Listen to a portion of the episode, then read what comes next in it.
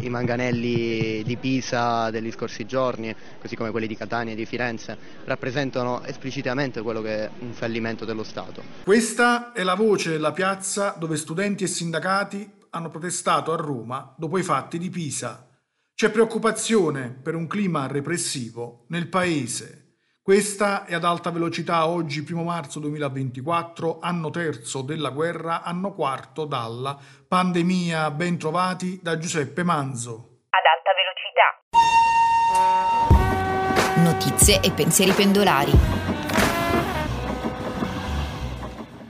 Oggi parliamo di morti sul lavoro. A Torino è morto dopo giorni di agonia un piccolo imprenditore che era salito sul tetto del capannone per ripararlo. A Teramo è deceduto un operaio edile di cui non si conosce nemmeno l'identità e le modalità della morte violenta, caduto o investito da un mezzo del cantiere. Il terzo a Roma stava aiutando un vicino a installare una tenda ed è morto cadendo sul secciato. Questo è ciò che monitora e racconta l'Osservatorio Indipendente di Bologna dell'artista Carlo Soricelli. Al 28 febbraio 217 morti complessivi e 172 di questi sui luoghi di lavoro, aumento sui luoghi di lavoro del 39% rispetto allo stesso giorno del 2023. Nel mese di gennaio, rispetto a un anno fa, l'INA, il regista che denuncia l'infortunio presentati all'istituto nel primo mese del 2024 segnano un più 6,8% rispetto al gennaio dello scorso anno e con esito mortale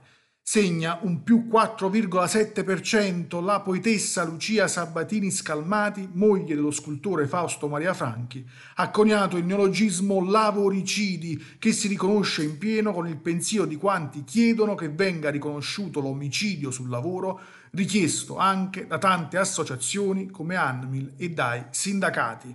Ora ascoltiamo Stefano Tassinari, vicepresidente nazionale delle ACLI. I numeri sulle morti, morti sul lavoro, incidenti e malattie, e malattie legate al lavoro sono ancora impressionanti è vero che le cause possono essere diverse, comprese l'errore umano, ma la politica deve smettere di fare provvedimenti spot e guardare in faccia la realtà di un paese in cui la sua economia è sempre più malata, in cui in molti settori, soprattutto per i giovani e gli stranieri, il sommerso è la norma e non è un'eccezione, dove chi controlla rischia spesso di alzare bandiera bianca di fronte alle giungle di contratti, di subappalti di subappalti, precarietà, caporalato mafioso. Di fronte a tutto ciò servono interventi seri, una collaborazione costante con con i sindacati maggiormente rappresentativi, formazione già nelle scuole, formazione eh, obbligatorie per gli imprenditori, più controlli, più controllori, maggior uso delle tecnologie per controllare, una vera patente a punti, lo stop a subappalti a castata, stesse regole negli appalti pubblici e privati, parità di trattamento per chi lavora anche nelle,